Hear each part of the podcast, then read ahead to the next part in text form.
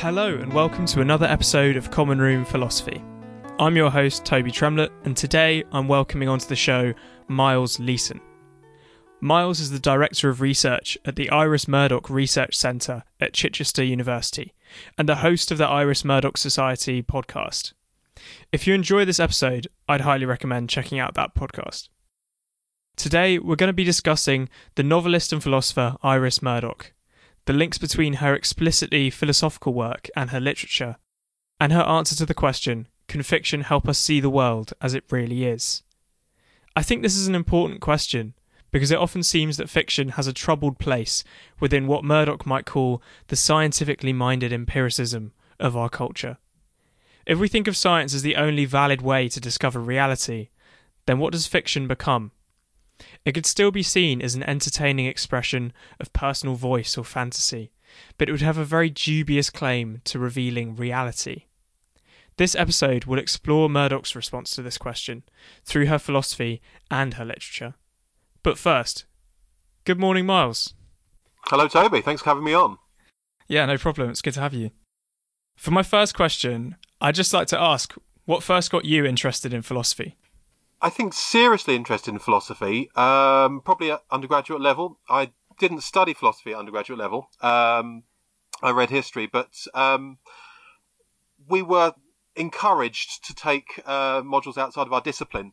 And um, I took some anthropology, I took some uh, poetics, but I also took some philosophy of religion classes. And I think that's got me interested in philosophy in a major way at that point. And then when I moved on to um, postgrad, um, philosophy became uh, much more important to me. So yeah, I think just kind of doing the basics really um, as a kind of an add-on to my main uh, my main subject undergraduate level. That's that really mm. got me interested in, in, philosophy at that point in time. But it wasn't until um, postgrad that I really got interested in uh, the philosophy and, and indeed the fiction of uh, of Murdoch. Right, right. Yeah. What what first got you interested in literature as well? Um, I think that's a much earlier, much earlier love, really. Mm. Uh, I guess, as so many people do from childhood, from being read to by my parents, um, from having kind of a free run at the books at home, going to the library very regularly, mm-hmm. um, sort of forcing my mum to take me to the library quite regularly, and doing sort of summer reading schemes and those sorts of things, yeah. uh, which are great. So I, I, I had a real kind of up, upbringing in all sorts of literature. Nothing was kind of off the table, I guess so I, I would say that the the, re- the reading that I was doing was connected to kind of maybe childhood classics at the time, but also I, I guess thinking about uh, novelists that we might might think of as um, as canonical or kind of um, important to uh, to the Western canon and to the tradition. Um, and then just through my teenage years, just just just build, building on that really, and just being a, a pretty voracious mm. reader, uh, and then really and really enjoying the study of it at, at school and at college as well.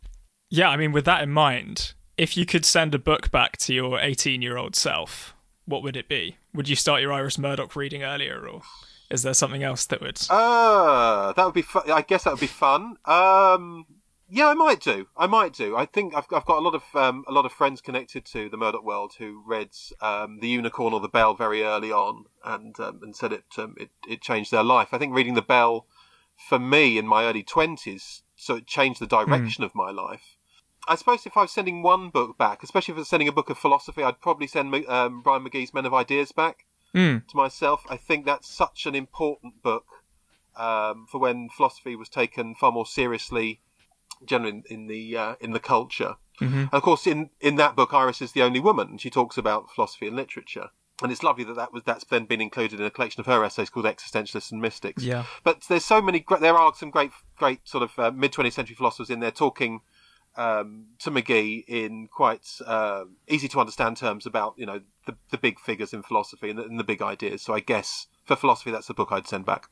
That's great. I think you can also find the audio version of that on YouTube and Spotify. So you can. I'll, I'll, I'll link can, to that yeah. in the show notes. Cool. So to move on to the to the body of the podcast, our first questions are to sort of get to know Murdoch for people who haven't heard of her before. So the first question is just who was Iris Murdoch?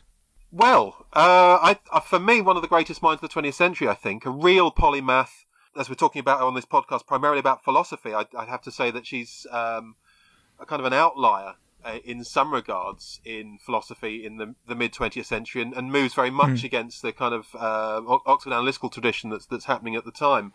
But she's um, Anglo-Irish, born in Ireland in uh, in 1919.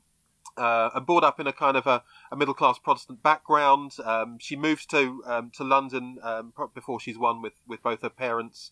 An only child, um, encouraged by her father to read the kind of the, the, the, the classics, Treasure Island, Kim, Alice in Wonderland.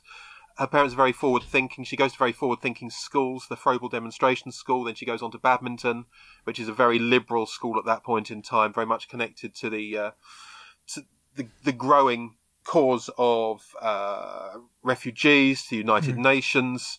Those those sorts of things really impact her, and, and as does the Quakerism of her headmistress at the time. Then she wins an open exhibition to Somerville, and she throws herself into study. Into the uh, she studies mods and greats. She's inspired by the classics class of Eduard Fraenkel, uh, Donald Mackinnon's philosophy classes. But she joins the Irish Society, and most importantly, I think she joins the communists as well at that point in time. She says it's the first thing that she does. Mm. This is at Oxford. This is at Oxford, yeah. So the first thing she does when she goes up to Oxford is join the Communist Party, and you know she she does go through a major political change throughout her life. Um, she leaves communism behind, becomes a socialist, and ultimately becomes an admirer of Thatcher's policies in the 1980s. Some of them, mm. I would say, and some people got quite disappointed with her and saw her as a, a reactionary to her earlier earlier beliefs. But um, yeah, a, a novelist, 20, um, 26 novels, um, winner of various prizes, including the Booker for The Sea the Sea. Her philosophy now, I think, in the last five or ten years, um, has, is becoming even more widely respected. I don't. I think perhaps it wasn't seen as um, her major contribution to cultural life um, during mm. her during her you know during her lifetime. but now it is. I think there's there's a real sea change in how philosophy departments and you know and the subject in general is, is perceiving her. And of course she's friends at, um, uh, during her undergraduate years and indeed later with um, um, the quartet that will go on and, and be so important to um, women's philosophy in the 20th century along with um, that's Mary Midgley, Philippa Foot and Elizabeth Anscombe. Mm-hmm. so yeah she has a, a wonderful life um, marries John Bayley 1956 professor of literature at Oxford of course and they have their Oxford life but she has her London life. She has she travels widely. She has a variety of different relationships, friendships, and um, romantic relationships as well with men and women. And the people that she meets and the ideas that she's formulating all find their way into into the hmm. fiction. Mm. So it's um, all of all of her novels, and I know we're going to go on and talk about this later on, are imbued with with with her life and her ideas. Um, even though, of course, she says she doesn't draw from life, but, and yet there is so much. I think there's so much of her and, and her, her circle and her ideas going going on within the novels. Brilliant, thank you. So yeah, you mentioned that she did philosophy, but it wasn't so recognised during her life as her main contribution to society. Sure. What were her primary concerns in philosophy, and you know, and, and also which of those are being picked up today? Sure. So, I, I guess it's probably easiest if I talk through um, her career and think about how yeah, sort of yeah. reacts or maybe even rails against. Indeed, those those four women rail against particular ideas that um, Hare and AJ are, are, are, talking about. And she, so what she would retains, I guess, is a strong sense of the value of metaphysics and how that can provide kind of a structure for moral reflection. But she also appreciates, I think, Wittgensteinian um, critiques of metaphysics at that um, at that point in time, and her her main tutor at Oxford at the time, Donald Mackinnon, um, who she remained close with throughout her life, is a uh, was rather a, a, uh, philosophical theologian, and um, he encouraged her in, in, thinking in, in this way, in a kind of a less what we might deem a less sort of positivistic direction, I guess. So there are particular accounts of ethics um, that are formulated in Oxford in the in the 30s and 40s, and indeed later, and indeed perhaps still hold sway later on in the 20th century. Um, there are several um, kind of assumptions, I guess, that um, that Murdoch wants to re- reject, and this this idea that a, a, number one, I guess, that a, a, fact can never entail a value. Um, Murdoch says that um, you know you've got you've got we've got to think about this um, importantly. Mm. Um, that perhaps it's the most important argument in modern moral philosophy, as she said in, in her essay Metaphysics and Ethics. That um, the, secondly, that moral agents all inhabit the same shared world of facts. Um, she argues against that. That values, thirdly, that values are not part of the world. Um, that they're not that um, you know that, often, that situations present no moral issues for the agent. Um, this is something that um, that she, you know, Stuart Hampshire and um, and Hare uh, suggest, but she argues about. Um, questions about, I guess, the um, what the subject matter of ethics is and how we go about talking about it. How do we talk about value? How do we describe the, the human world? Can we talk about talk about the human world? Is it just empirical, or um, does it have to be inherently ethical? Another really important point, I think, is this idea of the individual's consciousness um, and how important that is, how important inner reflection is um, for thinking about um, about how we how we go about making choice. Of course, Mur- Murdoch thinks mm. it's hmm. all it's it's really important that we think about vision. That we have if we have the correct vision, then actually choices just come naturally to us metaphysics can also be an, an inherently intellectual project. Mm-hmm. Actually, it's worth talking about, and of course, she does this uh, throughout throughout her career, leading right up to her major work, Metaphysics as a Guide to Morals. So those those are some of the major points that I'd like to kind of, sort of promote, I guess, in, in what what Murdoch's kind of um, general ideas are her primary concerns in philosophy. Brilliant. Yeah, I, I think when it comes to today's discussion, her ideas around vision are particularly important, and especially how vision linked to morality and this this kind of moral perception. Would you be able to say a little bit more about what Murdoch means when she talks about vision in the context of morality? What is it to see a moral situation more clearly, with more clarity? Yeah, sure. So she writes a really important essay called Vision and Choice in Morality in 1956. And she says that actually um, a, an individual's consciousness is important because it's there, it's it, and it's working all the time. And actually, it's not about these acts that we do that characterize us. It's actually about the vision that we have about others. And this is where she brings in, as she's been reading a lot of um, of, of, Simone Weil um, in the late 40s mm. and into the, into the, early 50s, and indeed it, it, it inhabits a lot of her fiction as well. That actually we have to train ourselves to actually have the correct perception of others. And if we do that, if we, if our minds are turned towards you know, recognizing the goodness of the other and their kind of their existence, really, that they exist beyond beyond ourselves, that their existence kind of ex- escapes any framework that we want to uh, that we want to place on them. That actually, then, the choices that we make, which are almost always involved with an, an another, that be it a, a, a, a human or indeed a non-human entity, uh, be it an animal or in, indeed relating to how we um, how we treat and manage um, the world, then actually if we ha- already have that vision in our minds and our, our mind is kind of actively seeking out the good in others and in and in the, in our environment, then actually our choices will always be um, attuned to those, and actually we will make the right choice. We won't need to worry about the different choices that we make, we will always instinctively know the choice that, mm. that hmm. to be made. I think, yeah, I, I think this is an even more powerful and difficult proposal from Murdoch when it's compared to what she thinks our default state is mentally. Sure. So when she discusses in The Sovereignty of Good, um, an essay that she wrote, she discusses the fat, relentless ego could you explain a little bit what she thinks our default mental state is? Quite straightforward, that it's selfish, that actually um, we want to be able to consider and um, and form the world in, in, to our own benefit and, and to our um, our own desires, and that she says to actually to go beyond that and to and to crack the ego is the absolutely vital thing that we um, that we that we do in life.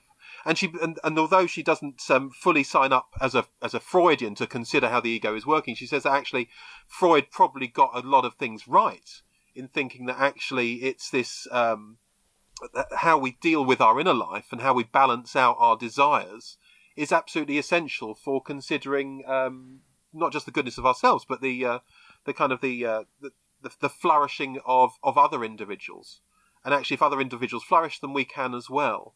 So yeah, to to try and move beyond ourselves, to kind of sit and attend, um, not just quietly um, and meditatively, as Simone Weil would say, but actually then to have attention in action. I think that's also mm. that separates um, Simone Weil and, and, and Murdoch. Murdoch takes Weil a step further, um, says actually no, attention has to be active. It has to be active towards the other.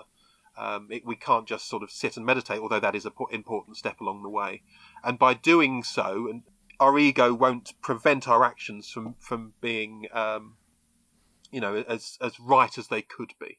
Yeah, you, you can definitely see why this would have gained more of a following in recent years when you can see that the rest of ethics is very focused on actions in the abstract and there's very little attention paid to the mental yeah. state of the agents engaging in the action. Mm, absolutely. No, she's got a, she's got a lot to say to ethics and particularism. I think you know she she's got a role mm-hmm. to play in care ethics as well. Um, perhaps one that she hasn't been given so much. But but, but yeah, as you say, this, this this connection between the interactivity of the mind and the moral agency of the you know, of the and the doing and the action is, is, is so important for Murdoch. So to move on from her philosophy for a second to her literature, who and what were her primary subjects in literature? Okay, so in regards to characterization, she's often been criticised for, um, I guess, some people would say recycling characters or recycling ideas for characters. Uh, quite often, you'll have a um, a major power figure, quite, or thought of as an enchanter figure within a novel that uh, that causes the narrative to develop. You might have um, an innocent or a good man, or um, or indeed an innocent or a good woman um, in reaction to that enchanter figure. They may well be under their spell and have to break free of them. Uh, we might have a damaged older man or a damaged older person um, who is dealing with trauma or grief or a um, or, or evil mm. in hmm. their evil broadly broadly defined um, in their earlier life, and they they're trying to move beyond this and trying to get out of that kind of solipsistic self kind of mm. revealing kind of narcissistic vision of themselves perhaps and, and move on and, and, and develop um, we've also got you know a kind of um, a court of maybe civil servants uh, refugees are really important priests and religious figures philosophers uh, romantic teenage uh, figures uh, both male and female um, all of these kind of um, create the world of, of, of Murdoch's novels, all of them um, I guess, are also we're allowed inside their minds. We can see them reflecting. Um, although some of the, the most evil power figures, I'm thinking perhaps of Julius King in um, in a fairly honourable defeat, or maybe Misha Fox in Flight from the Enchanter, all have a particular angle mm. and, and, and a desire and a kind of a one track mind of what they want to achieve within this within within the, uh, the, the on this with on the on the stage in which they're acting. Um, so yeah, you've got those kind of um, those kind of stock figures that um, that come in and out, but um, quite often the the central character is has a lack um, or is trying to um, move away from a damaging relationship or feels that they need to develop in, in, in some way.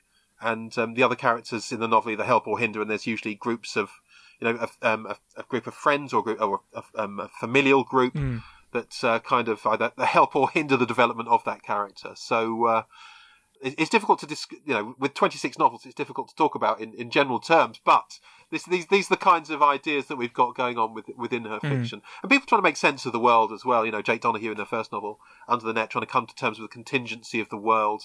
And I guess it's like this question about form and contingency and the, just the sheer weirdness of how coincidence and, um, and possibility work within the fiction is is really important.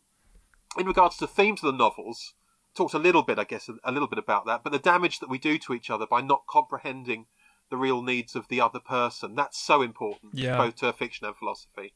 Um, love that exalts, but also love that can damage is a really important one.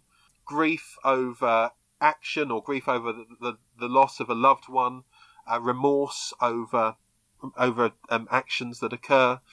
Uh, quite often, novels will open with a kind of a um, a, a, scene of, of remorse or a scene looking back to the past, and then we move on into the, in, into the future. Mm. But also, I think there's there's a lot of characters that are searching for something, searching for God, or searching for love, or searching for some form of connection. Uh, so yeah, it's there. A lot of the lot of the novels are about the perceptions of individuals and the world they inhabit, and we're we're we're brought into this kind of Murdoch land, and um, I guess she she does have a particular way of um, uh, of writing her novels that that is very unique to her. Um, and um, certainly when we think about the the, the um, 18, I think, novels that are set in London, they all have a very distinctive character, and um, London almost becomes a character within the novel. Mm. those those novels and how it interacts with them. It's uh, yeah, they're, they're, they're great. I mean, I'll, I'll probably um, suggest one or two for uh, listeners who haven't listened, uh, haven't read one of one of Murdoch's uh, novels yet later on the podcast. Yeah, yeah, definitely. No, that's great. It's uh, interesting that you um, sort of point to that as well. That moral development can sometimes be one of the main things that changes over the book, or like one of the plot drivers, or. Oh, absolutely. Yeah, this this question of vision mm. uh, that we discussed earlier in relation to the philosophy. How often characters are you know quite navel gazing to begin with, and then at the end they they are they are allowed to, in a certain sense, if we see that as, as Murdoch kind of allowing her characters to mm-hmm. develop. Although there's a lot of, I, I, think her characters are free to to move in various ways. That actually towards the end, some characters are given this right vision, but others yeah. are not. And um, and even for some good characters, you know, there there are actions within the world that actually either damage them or indeed destroy them at the end. So there's no kind of payoff, if you like, that we might find in some more sentimental novels where everybody gets their just mm. desserts at the end. That doesn't always happen in a Murdoch novel. In fact, I think the best novels that she writes are the ones where they don't, because that then right. makes us uh, question the reality of uh, the novels in regards to the reality as we see it as, as lived experience in the world. Brilliant. So, the next section that I want to discuss is I want to kind of think a bit more about this idea of vision uh, alongside the place of art within Murdoch's philosophy and literature. So yeah. the first question that I want to ask is what role does art play in Murdoch's philosophical arguments? Uh, and how does this use of art link to her idea of a moral perception or vision?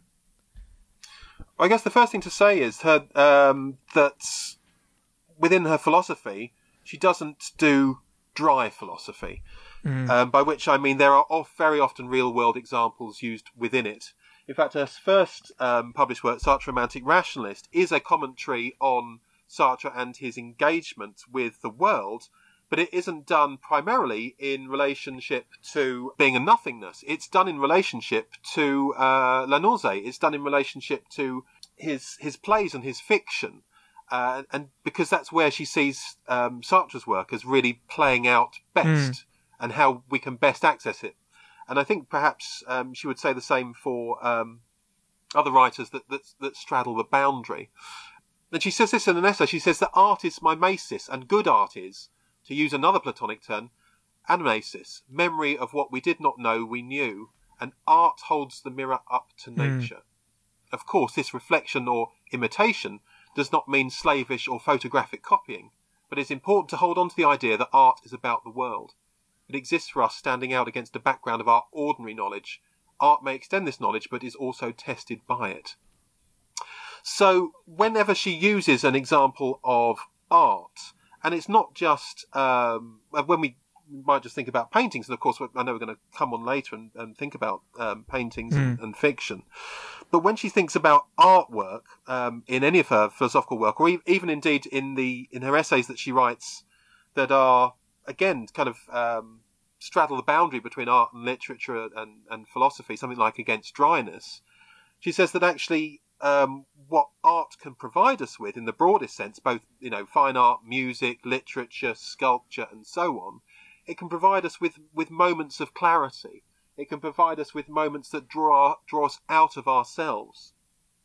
So when she uses real world examples within her philosophy, what she's trying to do, I think, is to, is to have a little break, a little pause in the in the essay, and to draw us to thinking about how that might it might relate to us now, how we might actually think about this, not just as a a, a construct, as kind of a, a, a, philosophical theoretical construct, but how it might be um, applicable, how it might almost be practical. And I think that's also something that she wants to deal with mm. in the hmm. novels as well. Yeah, that that particularly reminds me of the the example of the the kestrel soaring overhead in the sovereignty of the good. Yes, of course. I just I found that amazing, and when it came up in the the essay, it's supposed to be an example of being drawn outside of your own fantasizing ego to suddenly pay attention to something beautiful in the world. But yeah, I just found that a really striking example. Yeah, she said, "I'm I'm, me- I'm meditating on a on a hurt, or I'm meditating on on something that's happened to me."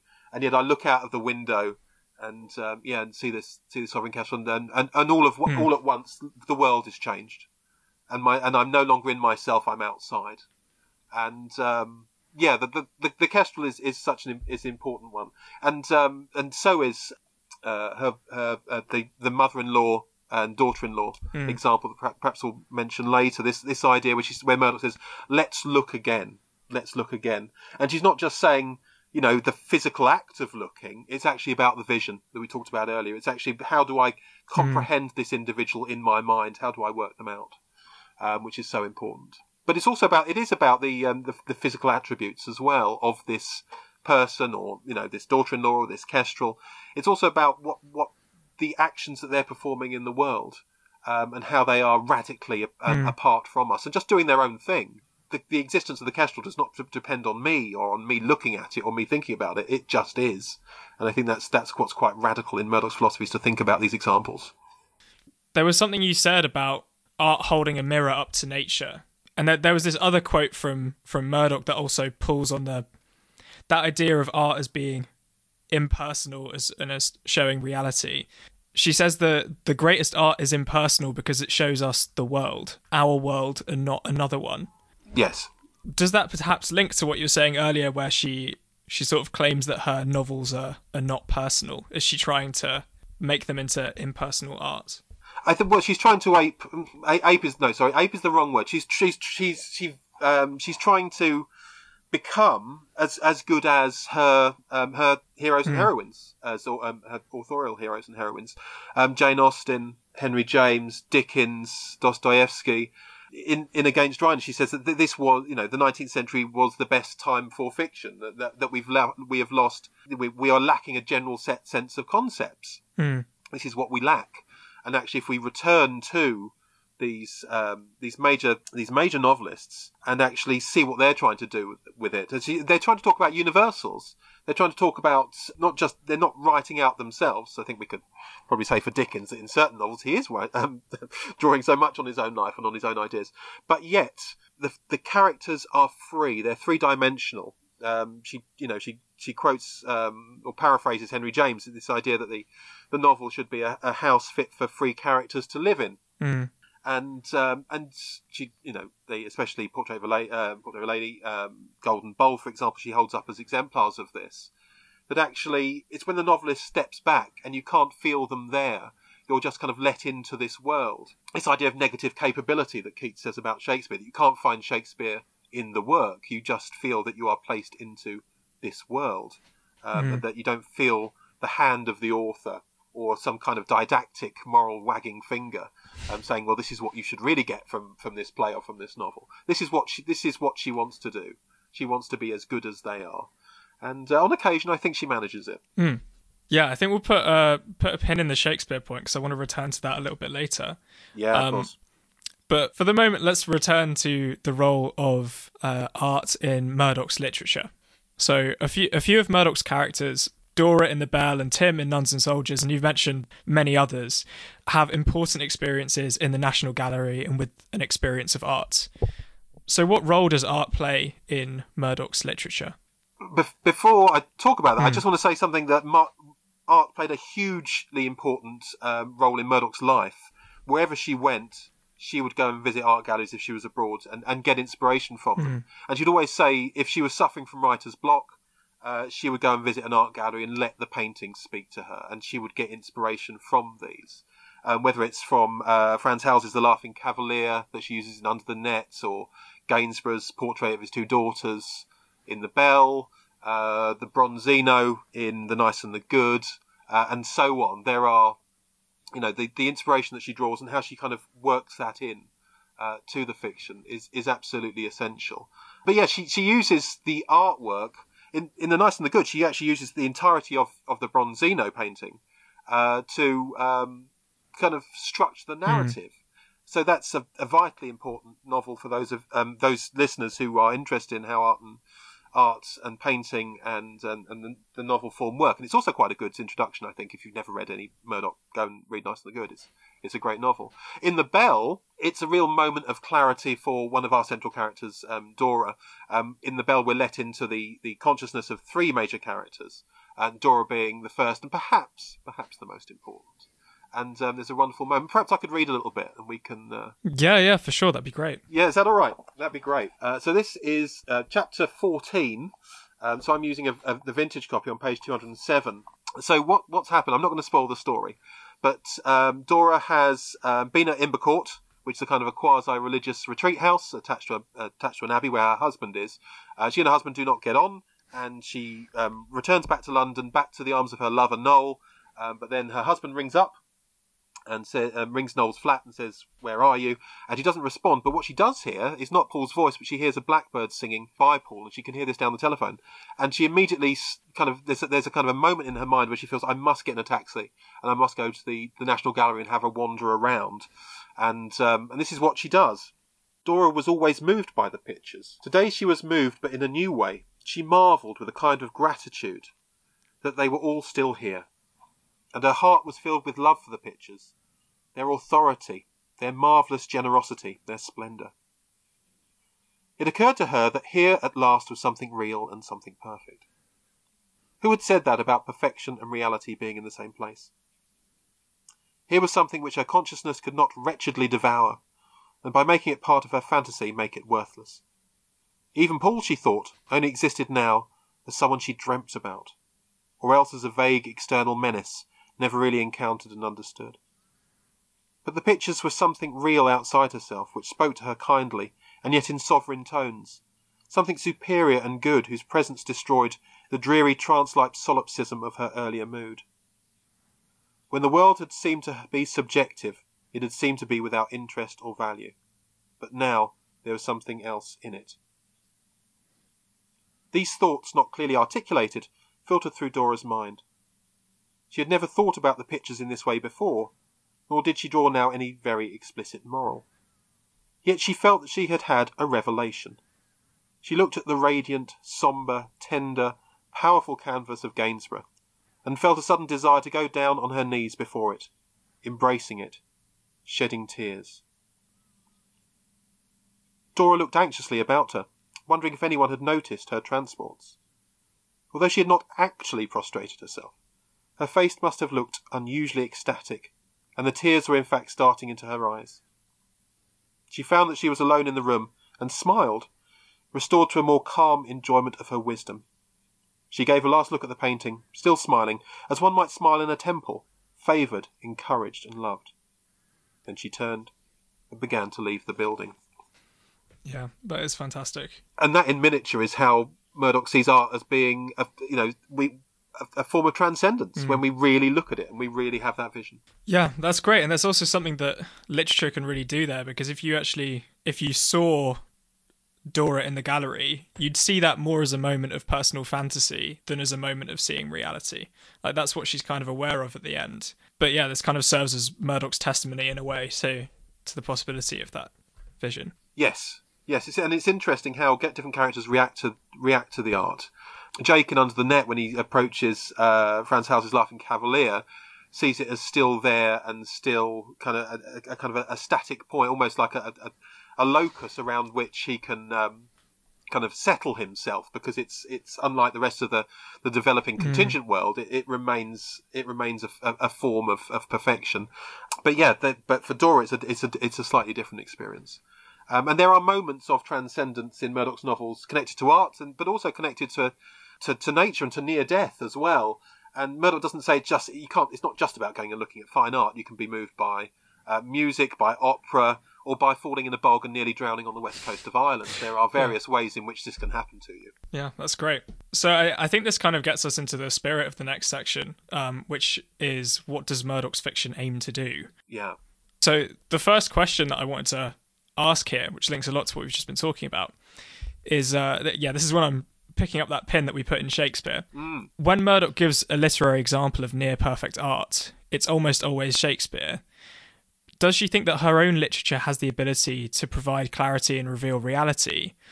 Or if the bar is set so high, Um, could her efforts just serve to intensify people's fantasies and draw them further from reality? I, I just found this quote when I was thinking about this question. Mm. Um, she said that we can see in mediocre art where perhaps it is even more clearly seen than in mediocre conduct the intrusion of fantasy, yeah. the assertion of self, the dimming of any reflection of the real world. Yes, she says that mediocre art basically comforts us. It takes us into ourselves. It just it it, it pampers our ego. Really, that's how she sees mediocre mm. art. Whereas the the highest forms of art actually cra- can help us, or indeed sometimes do, crack the ego and make us realise that actually we are just one very small part of a, a much larger reality. Mm. So would it, yeah, would it be a concern for her that potentially her art could fulfil that role rather than that could be comforting? Yeah, I mean, as in if she if she sets the role if she sets perfection so high, you know, Shakespeare is only near perfection, and it's only real art that can have this experience on you. Yeah, I, and I guess yeah, she she venerates Shakespeare. And she has this major periods in between her tenth and eleventh novel where she takes um, eighteen months out and she reads all of the plays and all of the um, all the sonnets. And mm. from that moment on, you can feel, even though there has been interest in Shakespeare before, that actually Shakespeare now imbues um, all of her work. Certainly, as you go into the seventies and eighties, you know, you know the, the, impact of the Black Prince on Hamlet, for example, yeah. Midsummer Night's Dream on um, on some of the later works is, is, is so is so important. Um, and you get this kind of this shift between a very a, a strong shift between how she's trying to mould Shakespearean comedy, um, comedy and tragedy in, into the artworks, and some and sometimes it comes off very well. Other, other times, perhaps not so much. But um, I think I'd, I'd, like to kind of mention that um, this idea that although we should aim towards perfection, that actually what she um, says in, in one of her uh, one of her most famous quotes, I think, is not uh, "Be ye therefore perfect," but "Be ye therefore slightly improved." And I think she would see her mm. work as aiming towards that. But you know, there's there's really different ways to read the novels, and she wants to engage with the novel on its on our own terms, but also on the terms of the novel. And she feels that if she's entertained us and told a good yarn, then that's fine. That's what she's there. You know, she is a storyteller, and that's fine. If that's what you get out of it, and you've just enjoyed it for the sheer, you know, the sheer fun of the novel, great. Of course, if you want to look for the range of allusions to other works of literature, theology, artwork, artwork and metaphor that we've just mentioned with the bell, and of course philosophy. I mean, there are chunks of philosophy in there, both in obvious and also quite um, subversive ways. It's all there waiting for you. And you can come as an academic, but you can also come as a general reader. Um, you can come as a, a, teenager for the first time. You can come as approach a middle-aged person or an older person. You're always going to get something different out of the novels. They read us as much as we read them. I think they tell us about ourselves. Yeah, no, I, I think that's very true. I was wondering as well whether we could see her fiction as an attempt at moral education sometimes. Whether she had, I don't know whether she had that aim herself, but also just independently, whether you could see her fiction. And then I would say an education. I would say an education in, in so many ways. Um, but I'd, I'd, say it's not a didactic moral education. There isn't um, there isn't a moral at the end of the story. You don't have a kind of a um, a coda where mm. she kind of says, "And now this is what I really think, and this is what you should have got out of the novel." Um, there's nothing like that. Um, in fact, she she sort of scrupulously tries to avoid that. So they're not they're not didactic works of fiction. They don't come preloaded with the belief that she wants you to kind of synthesize in your own life or take away with you. There's no high-handed morality. I think we can see this in the kind of the randomness of the terror attack at the end of the Sacred and Profane Love Machine, which is although it won the uh, the Whitbread, I don't it's mm. not now considered one of her greatest. So I think it's very good.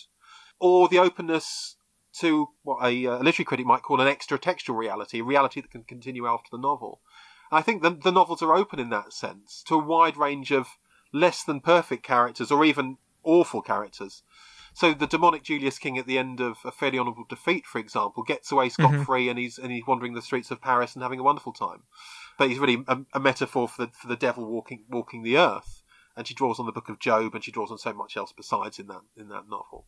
Or perhaps even to a slightly lesser degree, going back to the Bell, one of our other major characters, Michael Meade, She she allows him at the end to not really have a, a, a, complete sea change in his attitude and his vision because he she allows him to go back to teaching and perhaps to um, you know to continue his abuse of, um, of, of young people at the end of the bell. So judgment isn't handed down from on high. Um, sometimes characters are just left to get on with it, and Murdoch is suggesting, well, you know, not everybody who has has these particular types of experiences is really going to change their vision or evil characters will just evil will continue in the world or even good characters at the end um, may just get killed in a random terrorist attack. It's just kind of um, abrupt and um, and awful. But she says, "Well, this is how life is." Mm. So the, this this kind of comfort isn't there. I would say, um, although for, of course for some characters like Dora at the end, Dora at the end of the um, at the end of the bell, she's going to go what? She's going to leave her husband. Mm-hmm. She's going to have a wonderful life. She can now swim, which is a really important moral kind of um, part of the moral life of Murdoch. Is if you can swim, um, if you can swim at the end of a novel, you're usually doing okay. if you can't at the beginning, but you can at the end, you've gone through a kind of a, a major nice. transformation in your life. Yeah, she thought that swimming was such an important spiritual activity. Mm. I think that's definitely an answer to a question of to what extent Murdoch was directly aiming to imbue moral lessons with with what she was writing. Yeah. But especially the way that she writes about morality is this kind of transformation. She's not giving you specific. She doesn't prescribe you to go and look at artworks or anything like that. She's trying to like describe the rough shape of uh, becoming better. Sure. And she says you can do this, and she says you can do it in a number of ways. Although, if you want to go and look at art, then absolutely feel free because it may well help you. Yeah, and it, there is something in her books in that just the attention to uh, and the sympathy for just such a range of characters that can help you at least, you know, move somewhere towards like understanding other people. I don't know if that's particularly unique to Murdoch's fiction or just to good literature in general, but. I- I, I, make the case of probably good literature in general about the the, un, the understanding of other people. And again, going going back to those 19th century novelists that we talked about, but it, it isn't mm. just um, restricted to them, of course. I think all you know, the, the great novelists of whatever period you're talking about will will give you an aspect of the reality of the other, whether that's the, their external realities or their conscious life or however, or their past. Authors are always trying to do this, I think, and the best authors mm. do this in such a way that it draws us out of ourselves and, and not just places us in the mind of our, our major protagonists and makes us feel sympathetic for them, but um, gets us to consider them in a in a quite different way. Mm. Yeah, I, I found it particularly, or I find it particularly powerful when she's talking about characters which are moral failures in some sense. So yeah, you know, like Charles Arrowby in um, The Sea, the Sea. Yes, like he's not. He's just a kind of a perfect egoist. He's like focused purely on his own obsessions and following them. He never asks. He, he he's never even thinking about what other people could possibly be thinking, unless it's instrumental to to his goals. And I find that really interesting because it's like I don't think it's how I think, but it's definitely a way that you can you can sort of move towards that way of thinking and away from it. So yeah, of course, I, I think it's interesting. I mean, she often gets castigated for for having for having no first person female narrators right? But she has six mm. of her 26 novels, six of them are the first person male narrators. But all of them mm. are pretty awful. Um, I mean, Jake, Jake, yeah. Jake, Jake's, Jake's fun, but he's also, an, you know, he's, he's quite a, a, fun, cheerful character. But if you look a bit deeper, he's, a, he's actually a, a, dreadful misogynist and, and, and an abuser. Um, yeah. and, a, and a stalker. But, but you know, if you, you go on to, yeah, mm-hmm. a, um, a Bradley Pearson in The Black Prince, or as you say, Charles Arrowby, all of these men, particularly the older middle-aged men. I think Jake can go go through goes through the revelation and, says at the end of the um, end of Under the Net. You know, he, considers the contingency of the world and and um, and the kind of what he's, what Murdoch is the thinginess of the world. Hmm. But the end at the end of the the Black Prince and um, the Sea the Sea, for example. Um, do, do, they really have they really changed their vision, or are they are they still as narcissistic and as awful mm. as at the beginning? And um, Murdoch often gets criticised for not being, you know, more of a feminist author, and yet she's holding up a mirror, I think, to um, you know a particular form of toxic masculinity in the mid to late 20th century that um, perhaps read in a different way could actually see, sees her as being very highly critical of, of exactly that point. Yeah, definitely. They're not they're not sympathetic characters, although you're drawn into sympathy with them as you read it, but they don't. That's the and that that's her genius, I think. That's the genius of the work. Yeah. Great. Well, yeah, I'll just move on to our final section. I've I've titled this moral reality, which might be a bit ambitious. But yeah, the, I was just wondering that there's this implication in the way that Murdoch sometimes speaks about vision and seeing reality in the context um, of morality. Mm. Uh, that implies that there is the way, that there is a way the world is morally speaking outside of us. Yes. C- can you speak a bit about how Murdoch gets to this point and why she thinks it's worth defending? The world outside of ourselves. Yeah, I mean, it, it comes. She it comes from, I think, a combination of four philosophers that are so important to her, and that's Plato, uh, Wittgenstein, Simone Weil, and Freud. I mean, Freud generally under, understood perhaps not as a philosopher, but as a, as a kind of a, a, major figure in, in her thinking. Mm. The combination of those four and how she works through them throughout her philosophical career, career is, is, so, is so important. But I, the central strand in Murdoch's view is that moral reality is other persons and and is outside of our ourselves. Mm. So, but she's not thinking of other persons as a kind of an aggregate or as um, as instances of a category. Rather, what she's thinking of is a moral agent's moral reality consists in the individual reality of each person and each other person one at a time. So, as we've talked about earlier, she says that we're prone to fantasy and egoism. So, on God and Good, she talks about the fat, relentless ego, right? And this blocks us from being able to see other persons clearly. She goes on to say, well, if this is the case, then we haven't got a lived recognition of their separateness and differentness from us. Mm. And that grasping this is so important. Um, and our ego must be silent. She calls it unselfing. She borrows that from Simone Weil's idea of decreation, this decreation of the of the ego, in order to grasp reality. And she so she thinks that the grasping of reality um, of um, of other people, but also of the world outside of ourselves, it comes in degrees that actually we we've got to aim, and she she draws, of course, time and time again on uh, the Platonic allegory of the cave.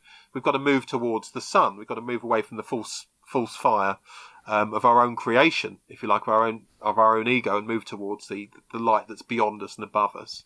This idea of the of moving towards the good, and she speaks of levels of understandings of people, of concepts, and of ideas, and that she connects this idea of this Platonic idea of perfectionism, I guess, that holds out the perfect understanding of a kind of a moral standard. And again, that's in, in God, on God and good. So I'd definitely tell you know tell listeners to if they haven't read that one yet to go and obviously get get that mm. and hmm. have a look at it. But she says there's a real moral challenge of knowing the other, and it differs for each individual agent and it differs for, between person because the task and challenge of knowing depends on our family background, our cultural background, our religious background, where we are in the world, our economic background as well. She's aware of the economics and the politics of, of, of people as well.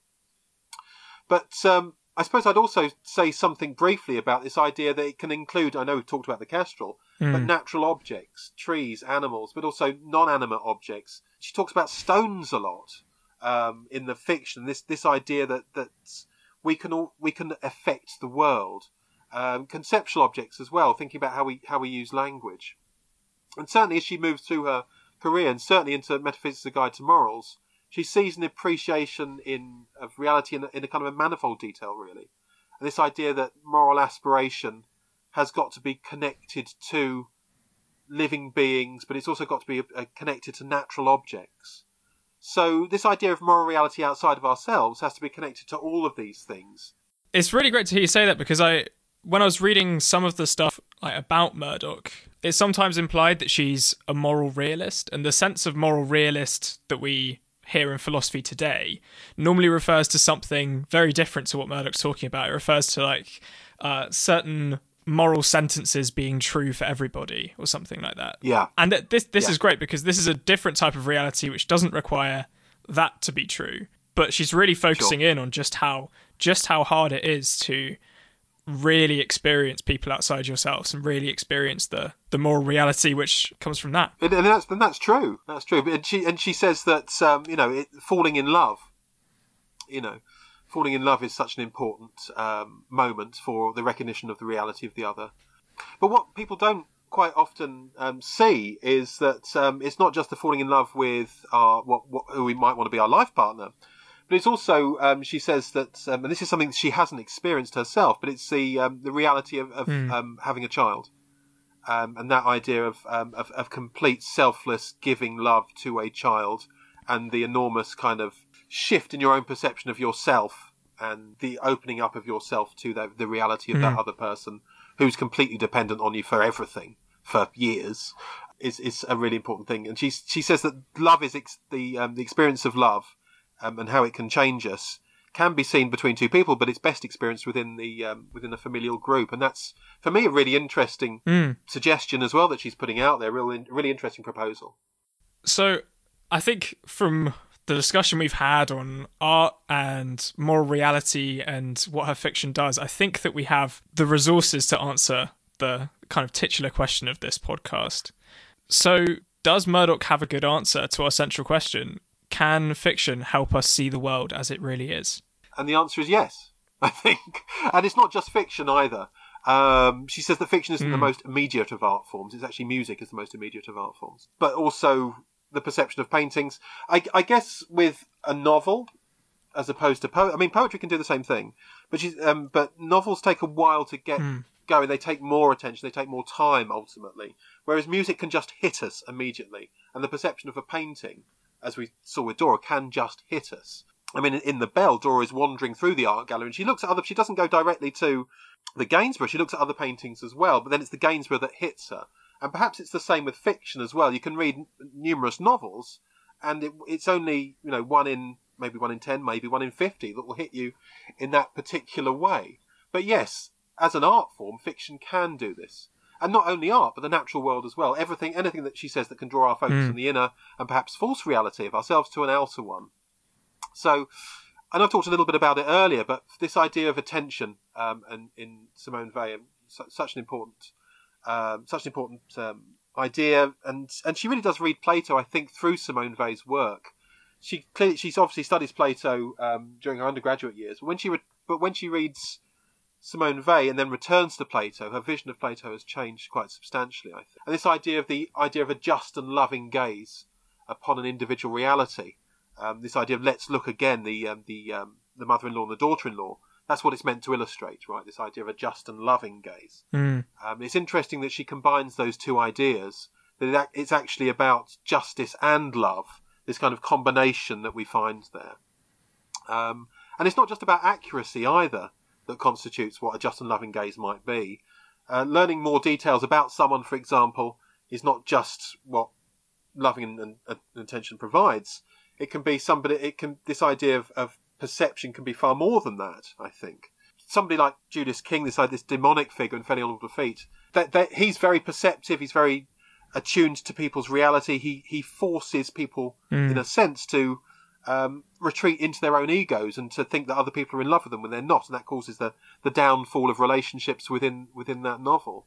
But yet Julius himself is incapable really of loving because he is completely shut off from from that way, but he wants to kind of be the enchanter, be be the be the demonic kind of um, enchanter figure there.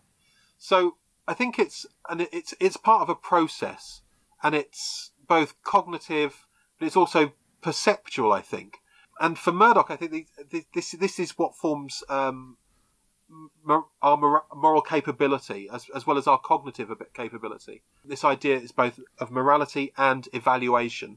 And she says that both of these need to be aspects of our reality in order to kind of function and how important those are. In some regards, I suppose she would see this idea of uh, morality and cognition as being, you know, the, the classic kind of charioteer mm. um, analogy. Um, she would see those as the two horses pulling us along. Um, that actually we've got to we've got to have both in in tandem, and they've both got to be working at the same time in order for us to progress in the moral life. Fantastic answer. Thanks for having this discussion with me. It's been brilliant. It's been really interesting. No, it's a, it's a real pleasure.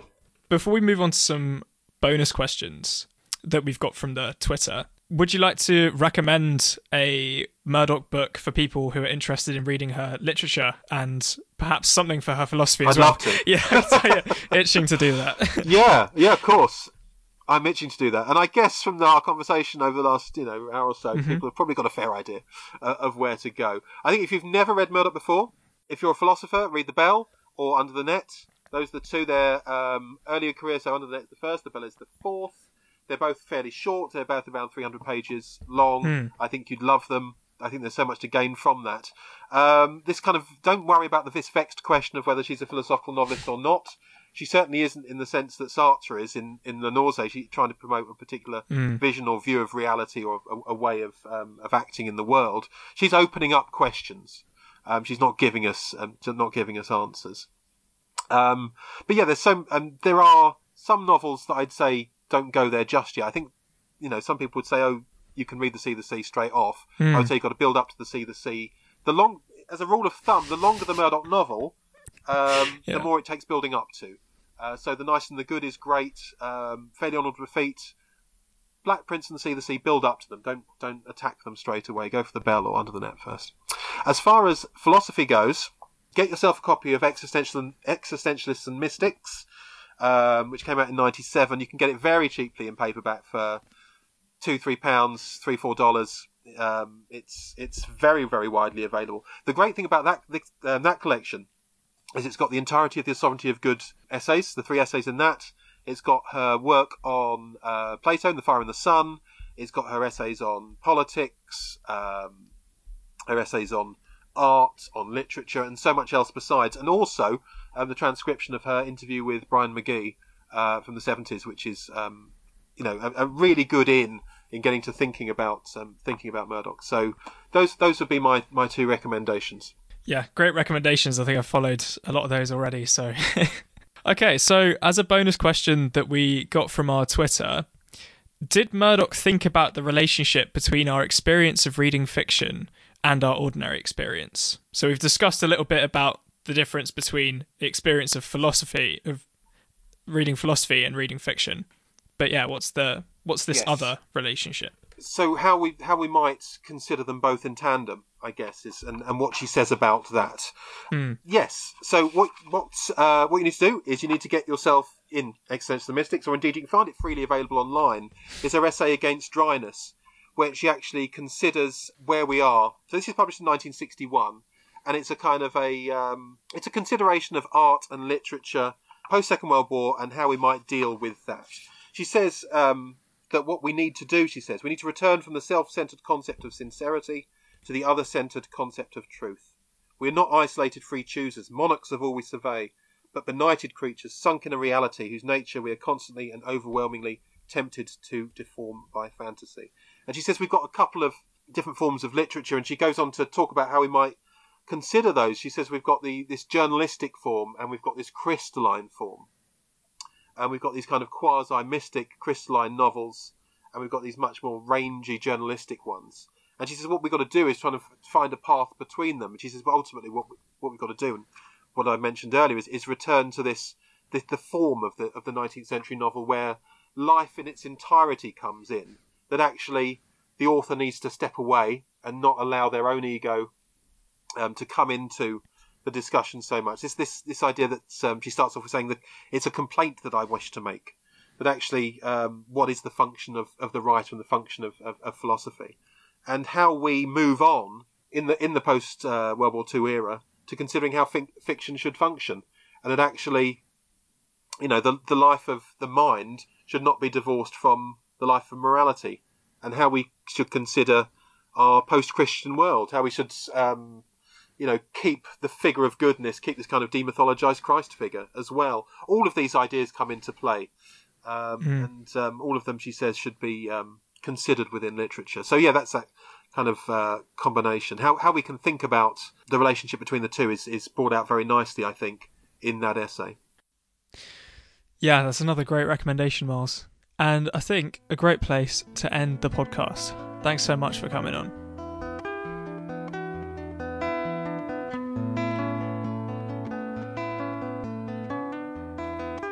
Hello, and thanks for listening to this episode. I hope you enjoyed it. I'm planning a few more episodes soon. The next will be coming out in two weeks, a discussion with David Bather Woods on the subject of evil. I've been really pleased that so many of you have listened to my episodes so far. As there are a few of you listening now, I wondered if I could ask you something. I do this podcast for fun, but I'd also like to get something out of it. Specifically, I'd love to get better at asking the right questions and making podcasts. You can help me do that by sending me feedback. If it's positive, I'll love it. If it's critical, I'll learn from it, and I'll love that.